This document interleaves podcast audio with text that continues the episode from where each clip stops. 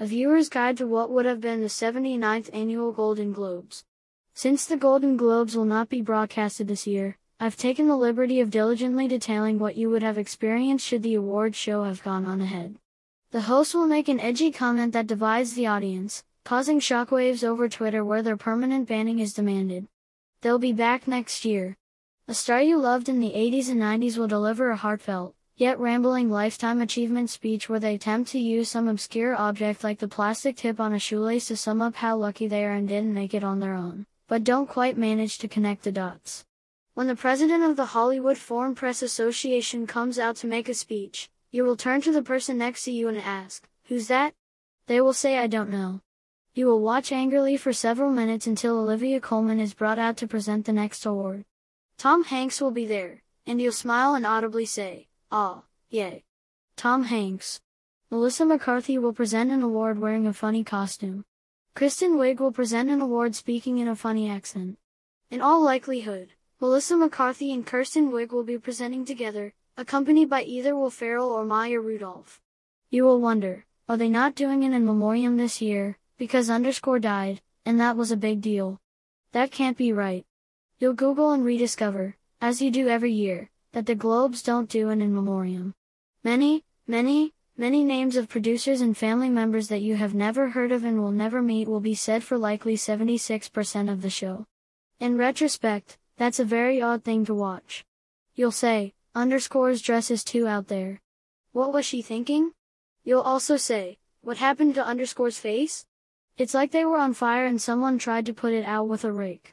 The announcer will insist this is the wildest party of the year, and you'll be under the impression all celebrities are whooping it up. But remember, those parties and Eyes Wide Shut have to be based on something, right? You will blink rapidly several times and cock your head in confusion when you hear that Ben Affleck got a nomination for an acting award. Aaron Sorkin will win for Best Screenplay. There's no joke there, he's just always very fantastic at what he does.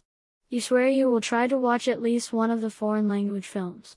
You're also watching the show alone, so you exhale in relief because there's no one but the cat to hold you to it. He knows you don't like reading your movies.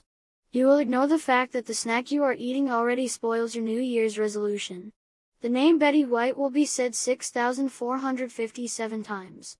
A moment will occur, which people will talk about on social media and meme to high heaven. Most likely a saucy comment made by a British winner or a funny face made by an awkward bystander that is up on stage but doesn't get to speak into the microphone. You will be shocked Mare of Easttown came out in 2021. You will also only picture Saturday Night Live's parody called Murdur Durdur when the show is mentioned. You will cheerily wonder, why can't I win a Golden Globe? Even though you are not in the film and television industry, you will smile affectionately anytime Ted Lasso is mentioned and audibly say, Ah, I love Ted Lasso. You will snicker every time Jamie Dornan is mentioned.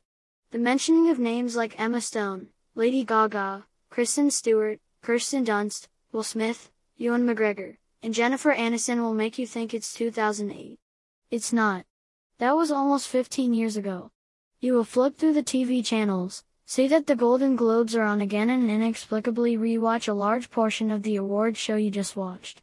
Sure, you will have made a mental note to watch that one nominee that looked pretty interesting, but you'll forget about it until the Academy Awards and binge watch old episodes of The Office until that day comes. You'll then repeat that cycle with the Academy Awards. Your life will not have changed in any capacity after having completed your viewing of the Golden Globes and switching off the TV.